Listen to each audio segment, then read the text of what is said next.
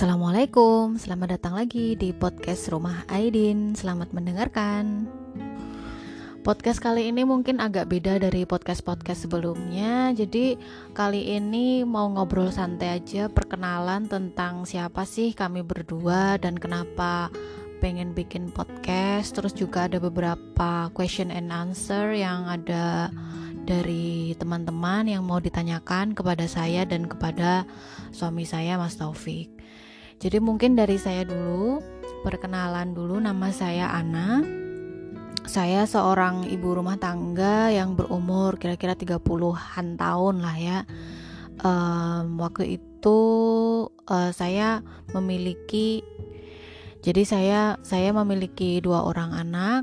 Uh, yang pertama umur 7 tahun laki-laki, sekarang uh, bersekolah di Inggris di year 2 atau kelas 2. Jadi kalau di Inggris itu kelas 2 SD umurnya 7 tahun dan uh, anak saya yang terakhir perempuan berumur 3 tahun yang nanti bulan September akan memulai uh, sekolah TK. Nah, sebelum saya uh, hijrah di, ke Inggris itu saya waktu waktu S1-nya saya uh, kuliah di uh, International Islamic University Malaysia selama 4 tahun dan di sana saya mendapatkan banyak sekali teman-teman yang uh, mungkin bisa dibilang merubah hidup saya me membuat mem membuka mata saya begitu ya dan apa ya mengajarkan banyak hal. Nah selama saya empat tahun di Malaysia itu saya kuliah di uh, bidangnya yang saya ambil waktu itu namanya ICT atau teknologi informasi dan penjurusan saya waktu itu computer science. Tapi itu sudah lama sekali saya lulus kira-kira 2012 dan setelah itu saya mengikuti suami karena memang uh, apa ya fokusnya memang mengikuti suami. Nah, sekarang bisa saya berikan ini speakernya kepada suami saya bisa perkenalan sedikit. Silahkan.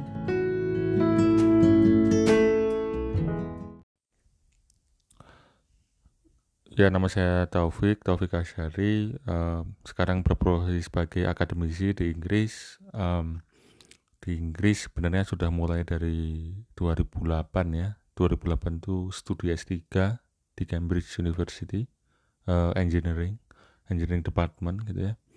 Uh, terus uh, sempat uh, bekerja di Taiwan selama satu setengah tahun dan uh, karena merasa tidak bisa berasimilasi ya dengan uh, kehidupan sosial di Taiwan uh, memutuskan untuk balik lagi ke Inggris dan kebetulan ada kesempatan dan memulai lagi karir akademik dari awal tahun 2014 sampai alhamdulillah sekarang jadi asisten uh, asisten bukan asisten associate professor atau reader ya.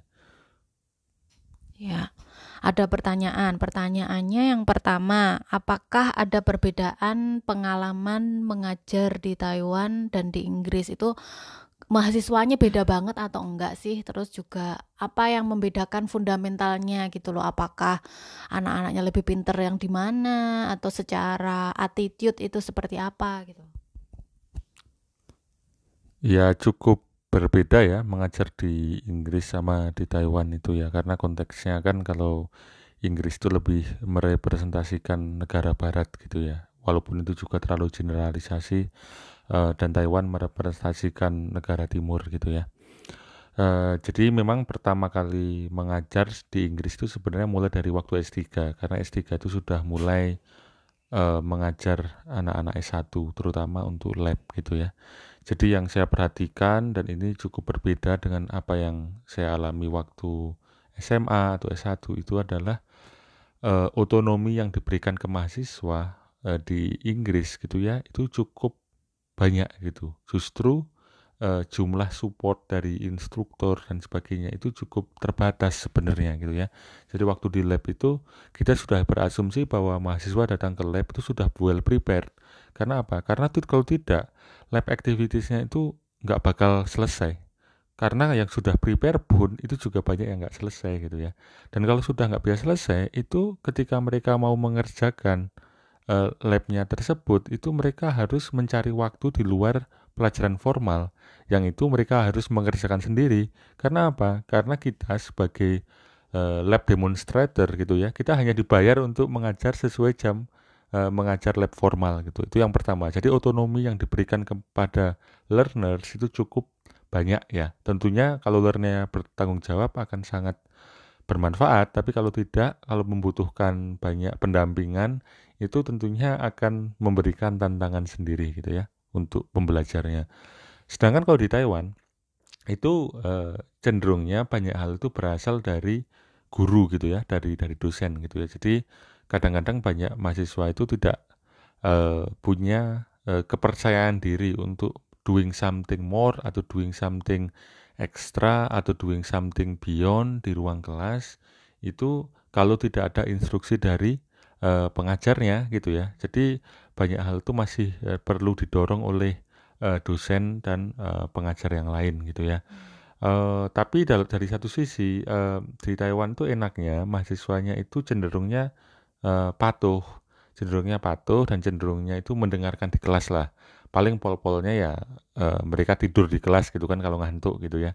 Tapi uh, so far itu kalau di Taiwan tuh tidak ada uh, disruptive behavior ya di dalam kelas ya. Rata-rata pada uh, uh, punya attention yang bagus, rata-rata mendengarkan, rata-rata kalau toh nggak mendengarkan itu paling tidak tidak mengganggu temannya gitu ya. Sedangkan kalau di Inggris ini sangat menantang sekali gitu ya, karena disruptive behavior di kelas itu kadang-kadang cukup cukup menantang untuk di harus di apa ya harus di uh, diatasi gitu ya karena memang salah satu skill yang harus uh, kita punyai sebagai akademisi di Inggris itu adalah kita, bagaimana kita memanage kelas. Hmm. Tentu kelas itu punya eh, orang-orang yang di kelas itu kita asumsikan punya background yang bermacam-macam, punya cara belajar yang macam-macam. Kadang kalau yang uh, cara kita mengajar itu tidak sesuai uh, dengan yang uh, apa uh, style belajar atau background yang uh, yang dipunyai oleh mahasiswa di kelas itu uh, bisa bisa uh, mengarah ke bisa menimbulkan uh, disruptive behavior gitu ya. Jadi disruptive behavior itu harus kita manage juga gitu, bukan berarti kita menyalahkan muridnya gitu. Kadang kita juga sebagai dosen juga harus uh, bercermin lah apakah yang uh, kita sampaikan, apakah yang kita lakukan di kelas itu sebenarnya sudah cukup untuk menunjang uh, suasana pembelajaran yang kondusif gitu ya. Jadi tidak bisa bahwa kalau uh, anaknya rame itu totally uh, salah salah anaknya itu tidak tidak tidak bisa seperti itu di sini. Kalau seperti itu kita bisa jadi kita kehilangan pekerjaan kita gitu ya. Tapi gimana kita caranya uh, sesuatu yang uh, anak yang rame tersebut atau anak-anak yang mungkin mengganggu teman di kelas itu bisa kita manage sehingga hal-hal tersebut itu bisa uh, diminimalisasikan dan tidak menghambat progres dari belajar anak-anak tersebut. Hmm.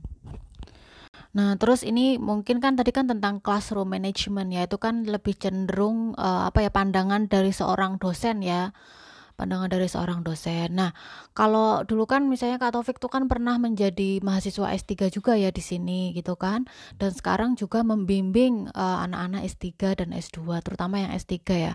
Mungkin ada nggak sih kayak semacam tips-tips gitu ya atau ekspektasi, ekspektasi apa sih uh, yang dimiliki oleh seorang supervisor di Inggris terhadap mahasiswa S3-nya? Apa sih yang kira-kira basic banget yang harus dimiliki gitu ya kalau uh, ada teman-teman yang mungkin mendapatkan beasiswa, terus juga mau ke Inggris gitu ya, pengen tahu nanti kayak apa sih kira-kira supervisornya di Inggris, apakah beda banget dengan dosen-dosen di Indonesia? Nah itu kira-kira gimana menurut pandangan Kak Taufik?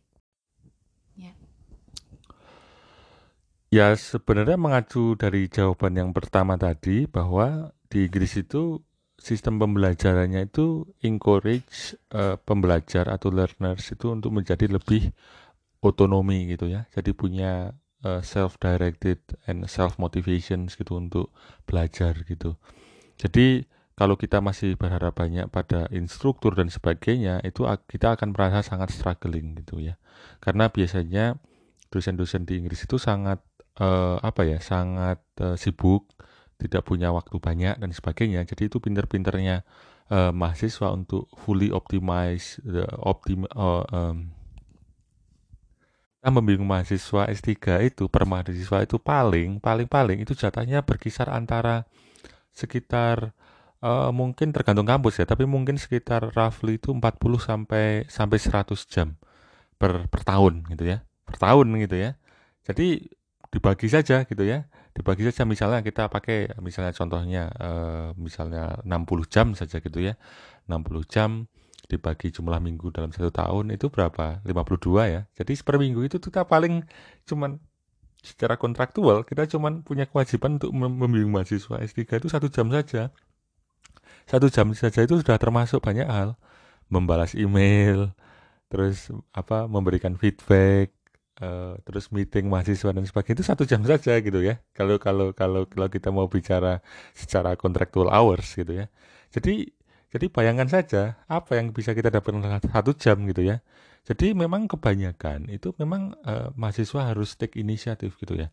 Ada supervisor yang baik, kadang dia akan go beyond that contractual hours itu banyak. Dan mungkin ya saya boleh bilang bahwa saya salah satunya gitu ya. Karena saya uh, memberikan cukup memberikan support yang cukup ke ke mahasiswa saya gitu ya. Uh, tapi uh, perilaku-perilaku mahasiswa kadang yang tidak menunjang merasa bahwa mereka harus didampingi setiap waktu itu tidak terlalu helpful gitu ya untuk keberlangsungan pembelajaran mereka. Karena apa? Karena uh, jumlah waktu yang kita harus dedikasikan untuk membimbing tersebut tuh ternyata tidak sebanyak yang mereka bayangkan sebenarnya gitu ya. Dan itu bisa bisa dicek di regulation, di PhD regulation tiap kampus berapa jam sih yang apa yang uh, yang memang mereka entitled untuk bimbingan gitu ya. Nah itu kadang mereka lupa bahwa uh, jam tersebut itu tidak hanya untuk meeting saja, tapi untuk untuk hal-hal yang lain gitu, untuk membantu nulis paper dan sebagainya itu tuh termasuk di jam tersebut ya. Kalau kita mau bicara uh, kontrak as per se ya, ya ya kita memang uh, apa ya harus sadar juga bahwa guru juga memang harus membimbing beyond that gitu ya. Tapi juga guru itu juga punya keterbatasan bahwa mereka punya beban mengajar yang lain dan sebagainya gitu ya. Jadi uh, sebagai seorang mahasiswa S3 tentu kita menuntut uh, kedewasaan mereka. Mereka harus lebih punya inisiatif, mereka harus lebih punya uh, apa namanya ide-ide yang kreatif. Mereka kalau memberikan uh, apa uh, istilahnya pekerjaan itu harusnya le jauh lebih siap. Mereka harus punya cara-cara yang kreatif agar pekerjaannya itu uh, berkualitas jauh lebih bagus gitu ya. Jadi contoh cara kreatif misalnya begini, uh, mereka uh, apa namanya tidak hanya mengandalkan supervisor untuk apa untuk make sure bahwa pekerjaan mereka itu uh, bisa berlanjut, tapi mereka bisa cari input sana sini uh, as many as the thing is necessary gitu ya. Karena apa? Karena dengan mendapatkan masukan dari berbagai sumber itu, uh, cara mereka rekonstruk ideas itu akan menjadi lebih kaya. Dan itu akan sangat membantu progres mereka dalam research gitu ya kalau untuk mahasiswa S3 jadi waktu kontraktual hours yang supervisor itu punya itu akan bisa digunakan secara maksimal gitu ya. Jadi bayangkan saja kalau kita sebagai mahasiswa kita sudah punya progres yang bagus kita bisa rekonstruk ide sendiri, kita present ide-nya di situ dengan kelemahan dan kelebihan, bahkan kita bisa merekomendasikan bagaimana kita mengatasi kelemahan tersebut. Itu bayangkan saja hasil yang bisa kita capai dalam uh, waktu kontraktual meeting kita dengan supervisor kita gitu ya. Jadi di situ kuncinya adalah bagaimana uh, melihat bahwa supervisor itu tidak punya waktu yang terlalu banyak dibandingkan tugas-tugas mereka yang lain gitu ya dan sebagai murid sebaiknya kita apa e, mengoptimalkan waktu tersebut gitu ya.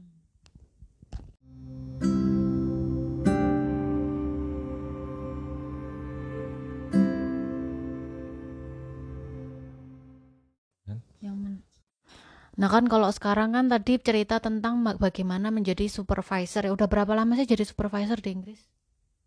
Ya dari tahun 2015 lah, berarti lima tahun ya berarti ya sudah punya meluluskan satu mahasiswa S3 di Inggris. Ada berapa lagi mahasiswa S3? Waduh sekarang ya, sekarang ada berapa ya? Satu, dua, tiga, empat. Kalau di Inggris sekitar empat lima lah ya, empat empat lah, empat yang aktif itu empat. Nah, mungkin dari perspektif pengalaman juga dulu waktu S3 itu kan kata orang tuh ya yang paling menentukan perjalanan S3 itu salah satunya apa panjang atau pendek atau bisa juga nggak lulus itu kan supervisor gitu ya. Itu cara memanage memanage diri sendiri dan juga mungkin cara memanage uh, komunikasi dengan supervisor itu kayak gimana Ya ini mungkin selalu sharingnya juga ya. Dulu S3 alhamdulillah selesai tiga tahun tiga tahun tiga bulan ya. Jadi uh, ya alhamdulillah apa namanya uh, tidak sampai empat tahun gitu ya. Karena rata-rata kan empat tahun ya empat tahun atau lebih ya untuk submit gitu ya. Alhamdulillah waktu itu tiga tahun tiga bulan. Uh, mungkin kunci utama uh, kenapa itu bisa berhasil itu adalah uh, chemistry yang dapat ya dengan supervisor itu kadang ya namanya supervisor itu kan manusia ya jadi kita kadang kita cocok-cocokan aja gimana uh, kita bekerja dengan uh, orang lain gitu ya dan kebetulan waktu itu alhamdulillah ya punya kecocokan, punya chemistry gitu ya. Uh, supervisor dari awal sudah menekankan bahwa uh, kamu harus selesai tiga tahun karena kalau lebih dari itu saya nggak punya dana untuk membiayai kamu gitu ya. Jadi salah satu dorongannya juga karena beasiswa waktu itu hanya tiga tahun gitu ya. Terus uh, dari pertama supervisor itu sebenarnya sudah ngomong uh, bahwa saya pengennya kamu nanti bukan sebagai murid saya, tapi sebagai uh, kolega saya. Jadi kamu nanti yang akan menerangkan problemnya apa, kira-kira solusinya atau cara metodologinya apa, dan kira-kira uh, progresnya bagaimana. Kalau ada kelemahan, gimana caranya untuk mengatasi kelemahan tersebut. Itu semua sudah ditekankan. Jadi dia berharap dalam waktu sekitar setahun ke depan uh, saya dan muridnya yang lain itu sudah punya kemampuan hal tersebut gitu ya untuk bisa menjadi uh, seseorang yang uh, punya otonomi dalam menentukan arah uh, risetnya gitu ya. Jadi waktu itu karena supervisor sudah menyampaikan seperti itu ya saya sudah tidak punya reservation lagi untuk ragu-ragu uh, menghubungi dia. Jadi setiap saya punya update, saya saya pokoknya secepat mungkin saya punya update, saya saya email dia, bahkan saya selalu bahkan saya kalau melihat lagi email-email saya dulu itu saya seperti membombarding dia dengan email gitu ya. Uh, kadang mungkin saya dia dia mikir saya terlalu too much gitu ya. Tapi ya saya mungkin tidak terlalu uh, memikirkan waktu itu. Karena apa? Karena dia sudah bilang bahwa ya anggap saya sebagai kolega bukan sebagai istilahnya bukan sebagai apa ya uh, orang dengan posisi yang lebih tinggi gitu ya. Jadi waktu itu alhamdulillah tiga bulan pertama sudah dapat hasil awal dan sejak tiga bulan tersebut saya yang menentukan arah penelitian saya ke mana. Dan enaknya kalau kita sudah bisa menentukan arah penelitian kita itu kita sudah istilahnya less dependent ke supervisor kita gitu ya karena saya juga notice waktu itu supervisor saya juga tambah-tambah sibuk lagi gitu ya. Jadi sudah sangat sulit sekali untuk kadang eh, apa namanya meminta bimbingan yang secara intensif gitu. Kadang agak sulit sekali gitu ya. Jadi kalau kita punya inisiatif, kita sudah punya cara, kita sudah punya chemistry, eh, kita sudah punya kita sudah tahu ritme, kita cari sumber-sumber yang lain untuk membantu riset kita uh, insya Allah kualitas apa ya kualitas bimbingan kita dengan supervisor itu akan jauh lebih bermutu dan akan jauh lebih menghasilkan karya-karya yang lebih uh, apa ya lebih lebih uh, berkualitas dan banyak gitu ya. Jadi contohnya waktu itu ketika alhamdulillah beasiswa saya bisa mensupport sepuluh ribu pounds ya untuk untuk research expense waktu itu bahkan supervisor saya encourage saya untuk sering visiting uh, research ke tempat lain, artinya saya malah berguru kepada eh, kolega-kolega dia di tempat lain gitu ya. Uh, nah itu mungkin uh, salah satu cara bagaimana saya mengumpulkan ide-ide kreatif dari orang-orang yang mungkin sudah berpengalaman di bidang saya gitu ya.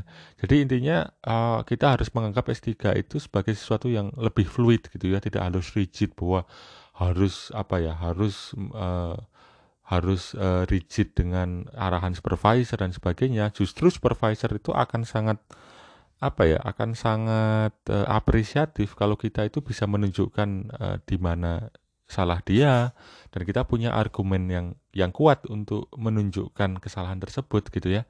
Uh, jadi salah satunya juga di paper saya itu pernah saya mengkritik uh, hasil dari uh, uh, research yang dilakukan oleh uh, kampus yang bagus juga uh, Stanford gitu ya Nah, itu itu saya tulis juga di di, di web yang yang sekarang sudah publish gitu ya. Jadi itu supervisor saya dia bilang waktu dia uh, S3 waktu dia sudah berkarir itu dia nggak ketemu. Jawabannya kenapa sih hal tersebut tuh salah? gitu ya. Nah waktu dia tahu dari saya bahwa ini, ini salah itu karena modelingnya itu ya tidak sama dan modeling yang dilakukan di sini itu tidak terlalu tepat. Itu dia sangat mengapresiasi saya sekali gitu ya istilahnya dan saya bisa menunjukkan pembuktian tersebut dari sisi analitis artinya pembuktian matematika dan sisi empiris gitu ya di sisi eksperimen juga mendukung hal tersebut gitu ya. Ya.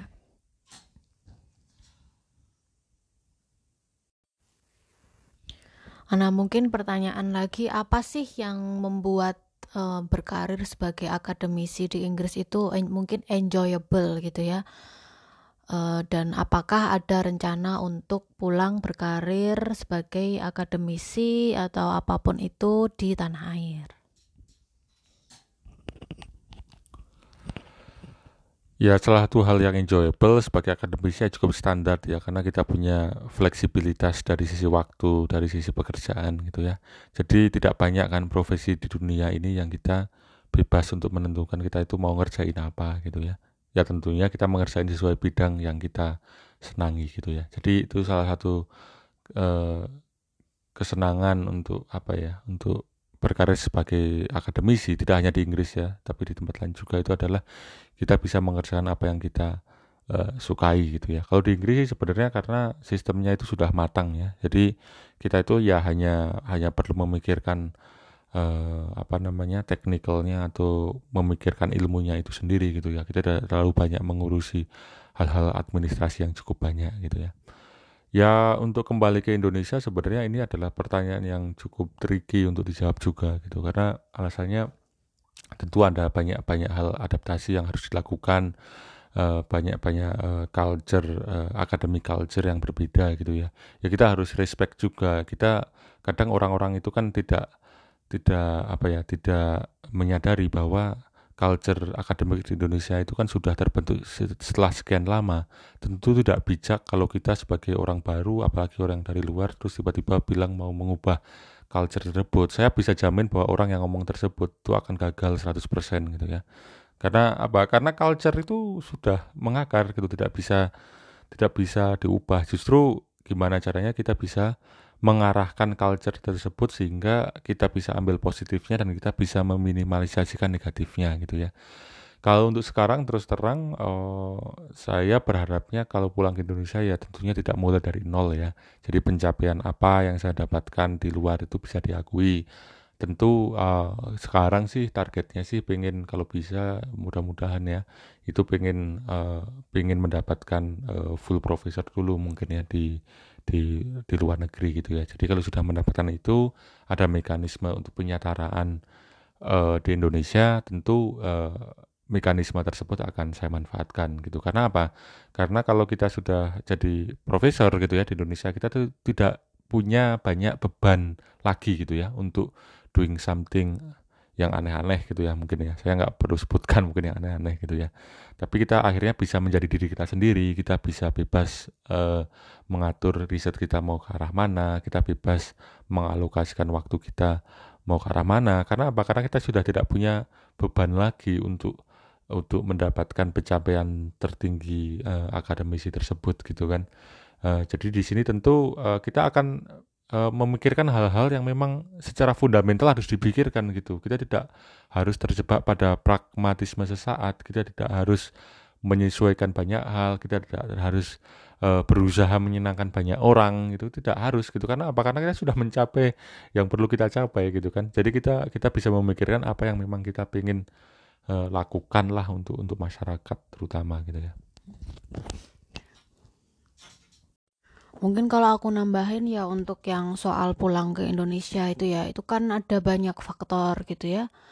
Um, kalau faktor-faktor yang kita, yang karena kita berkeluarga itu kan pasti faktornya tidak cuma pekerjaan suami, tapi juga bagaimana anak-anak dan saya juga bagaimana gitu kan.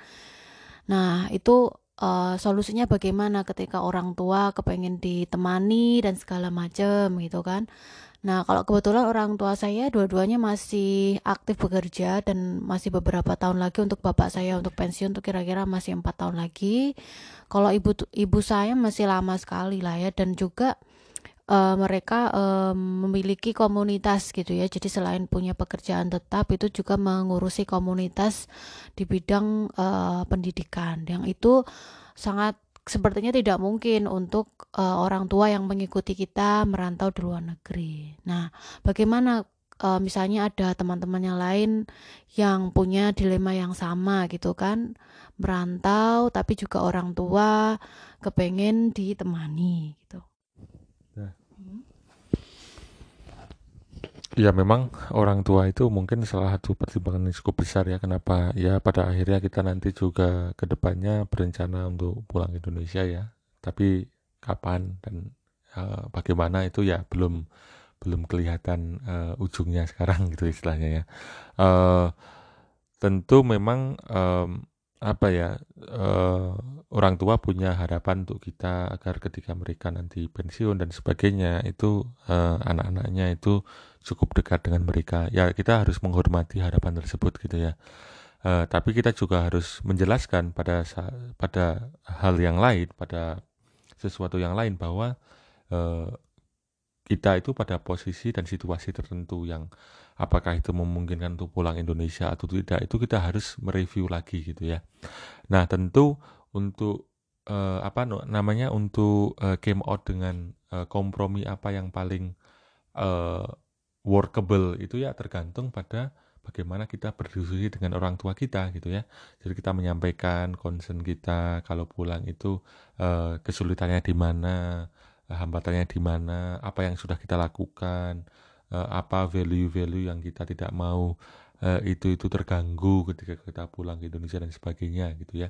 Jadi intinya sih sebenarnya kita perlu banyak diskusi sih dengan orang tua gitu. Kita jelaskan kita sedang apa, rencana-rencana kita ke depan gimana, kita perlu masukan gimana gitu ya.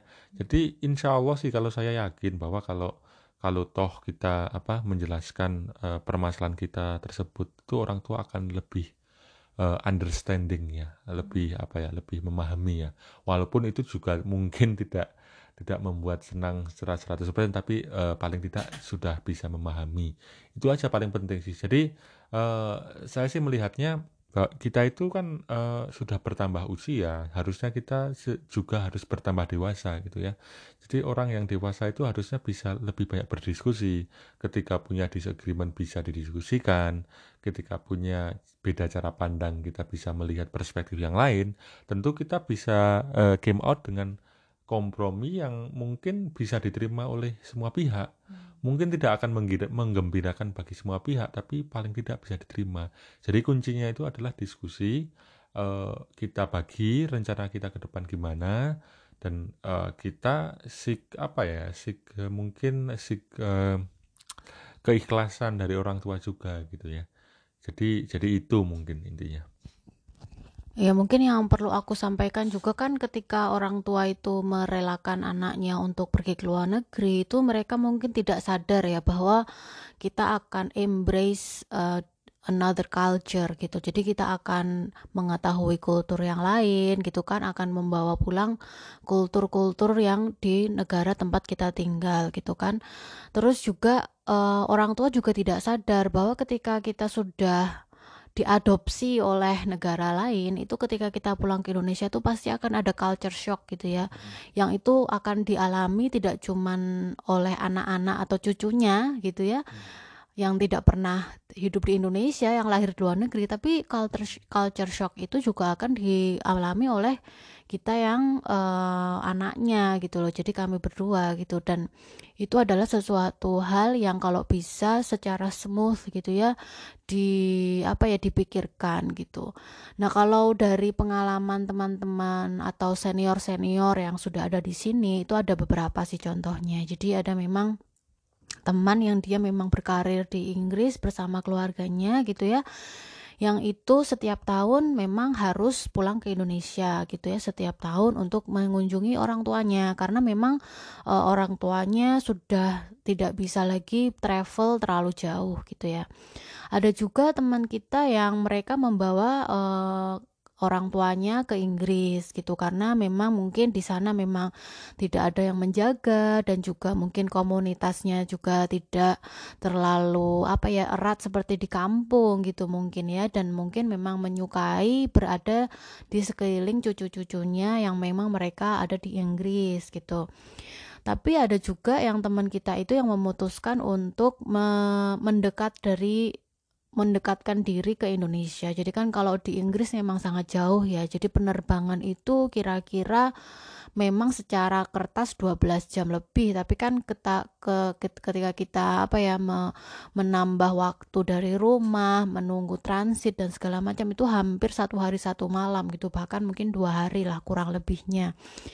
Jadi ketika misalnya mereka ingin dekat ke Indonesia itu pindah ke negara yang lebih dekat, misalnya di Middle East, di negara-negara seperti Malaysia, uh, Brunei, uh, Singapura, Taiwan dan lain-lain itu lebih dekat.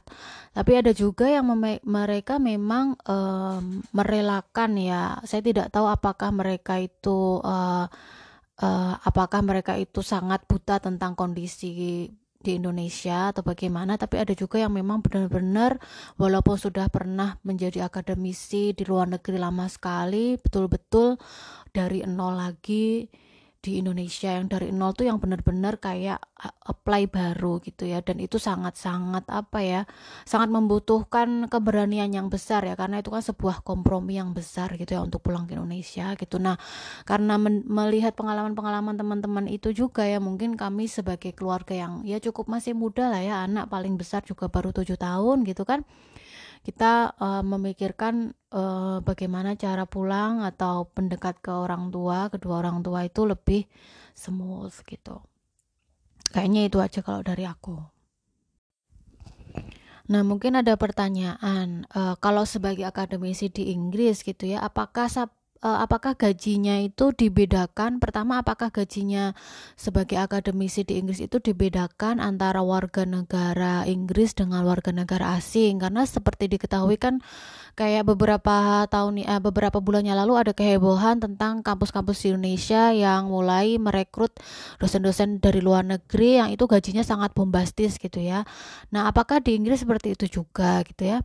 Terus yang kedua, apakah uh, gaji di Inggris sebagai akademisi itu ada semacam insentif atau bonus gitu ya? Seperti diketahui kalau di Indonesia ada bonus-bonus, ada gaji ke berapa, berapa belas, berapa belas gitu ya, THR dan segala macam. Seperti apa sih sebetulnya perbedaan mendasar itu? Gitu dua itu mungkin. Di Inggris mah sama-sama aja. Itu tidak tergantung apa uh, keluarga kita ya. Selama kita diterima tidak mendapatkan surat uh, offer letter gitu ya. Itu skala gajinya itu tidak ada yang berbeda gitu ya jadi semua itu bahkan tersedia secara publik dan tersedia di lowongan pekerjaan yang kita daftar gitu ya.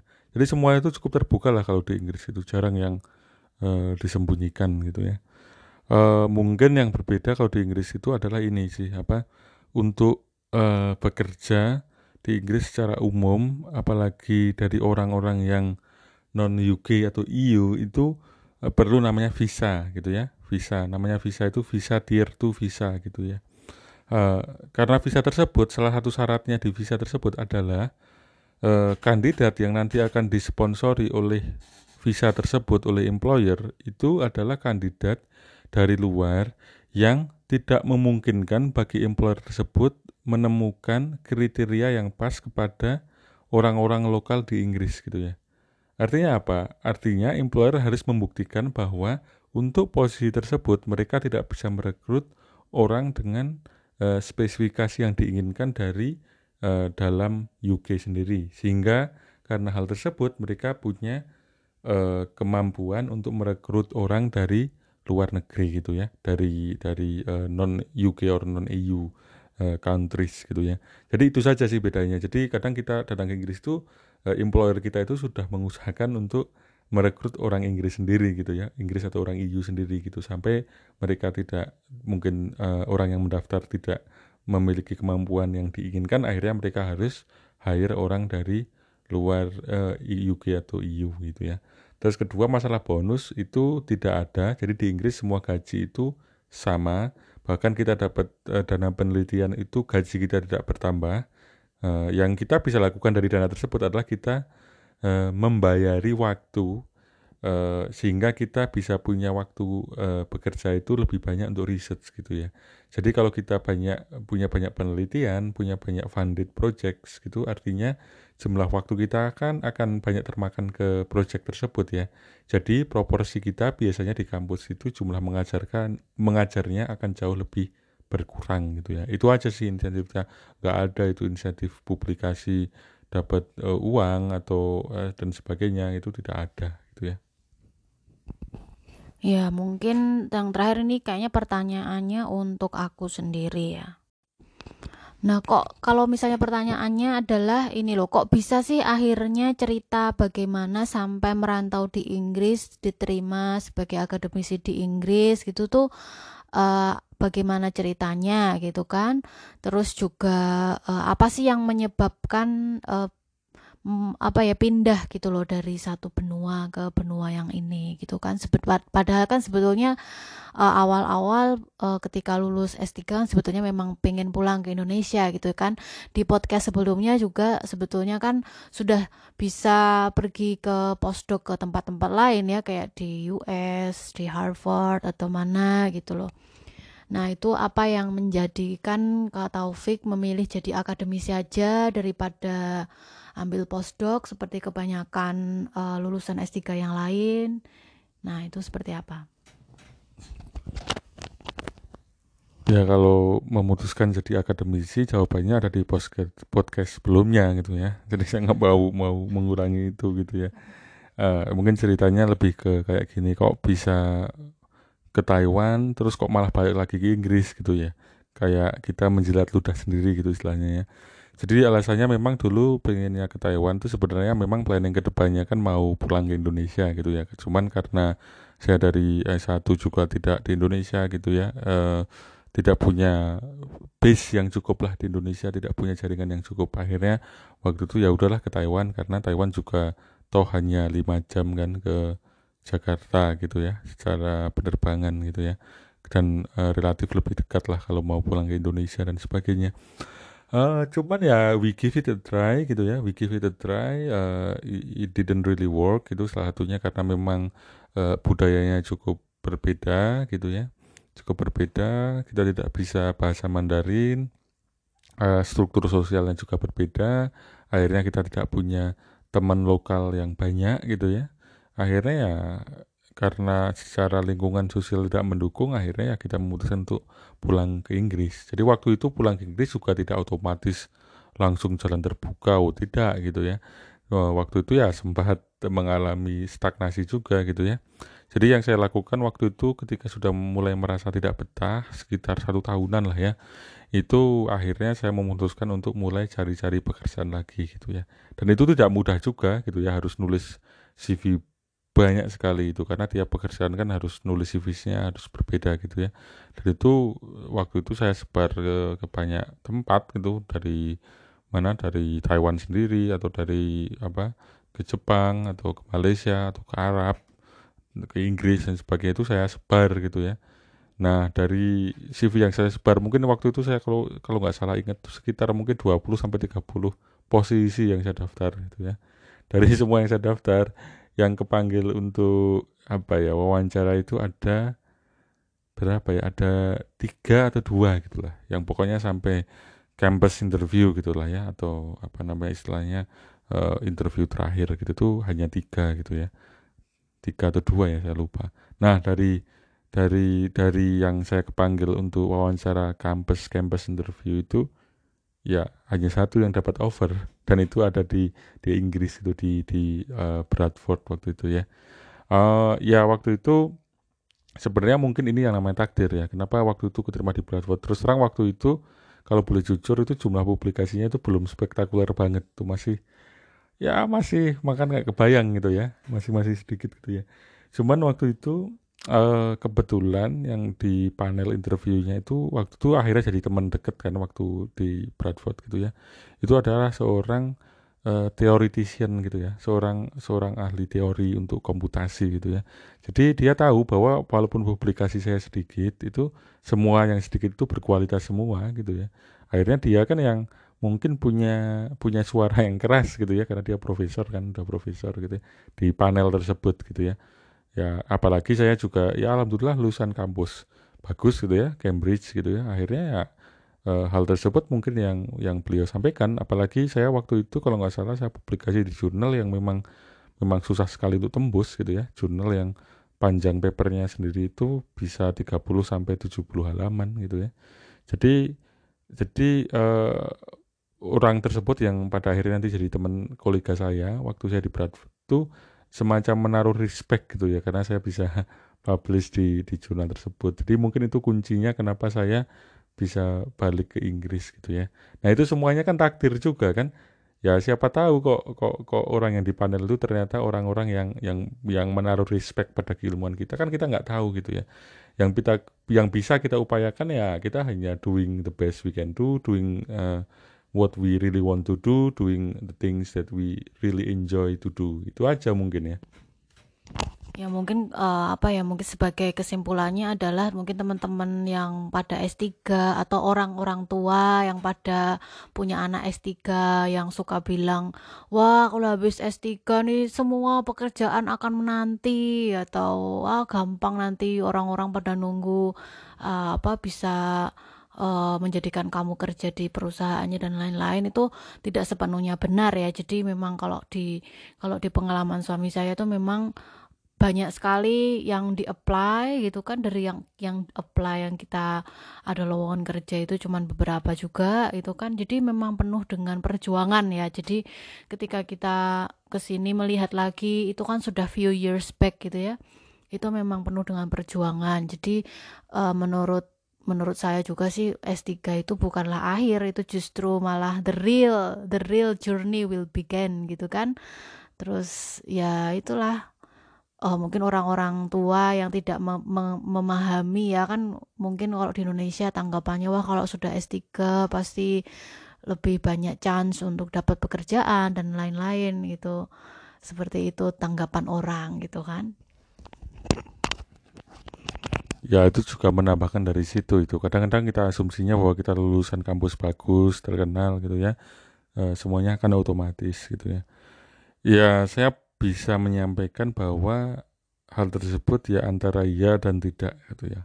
Karena apa? Karena saya bilang bisa ya, karena saya juga jujur ya, waktu saya mau lulus S3 itu juga waktu itu ya ada tawaran pekerjaan juga gitu ya, dalam artian tiba eh, tiba-tiba aja ada surat gitu ya di pigeonhole ya kalau di di Cambridge itu ada kayak kotak surat kita sendiri gitu ya. Jadi namanya pigeonhole gitu. Itu ya semacam uh, apa ya istilahnya? Ya bukan over over over resmi tapi kita di encourage untuk untuk apa? Jadi semacam surat yang ditujukan untuk kita encourage kita untuk apply posisi tertentu. Nah posisi waktu itu yang uh, saya dapatkan itu adalah posisi di banking sebenarnya di di investment banking gitu ya. Yang masih nyambung juga dengan bidang saya yang apa signal processing dan sebagainya gitu. Cuman karena saya tertariknya di akademia saya, saya tidak uh, tindak lanjuti lagi gitu ya uh, tawaran tersebut gitu ya. Uh, terus juga di akademia juga tidak semuanya otomatis semua perlu perjuangan gitu. Bahwa kita lulusan Cambridge dan sebagainya itu uh, tidak otomatis kita bakal dapat posisi secara mudah gitu ya. Karena apa? Ya hitung aja lulusan Cambridge per tahun berapa sih gitu ya. Lulusan kampus yang setara Cambridge per tahun berapa sih gitu ya. Ya hitung aja kan. Akhirnya kalau kita ngitung jumlahnya itu jumlahnya akan jauh lebih banyak daripada jumlah posisi akademis yang ada.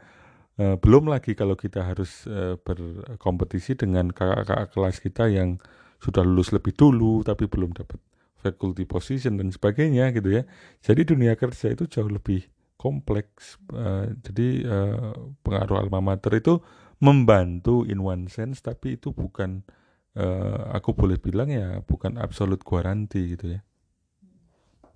Uh, mungkin pertanyaan terakhir aja ya mungkin tips untuk teman-teman yang udah S3-nya lulus gitu ya apakah melanjutkan mungkin postdoc di kampus yang sama atau postdoc di kampus yang lain atau mendingan pulang aja ke Indonesia memulai menjadi karir akademisi itu gimana pandangan Kak Taufik dengan iklim iklim pekerjaan sekarang nih mumpung corona dan segala macam itu kira-kira gimana?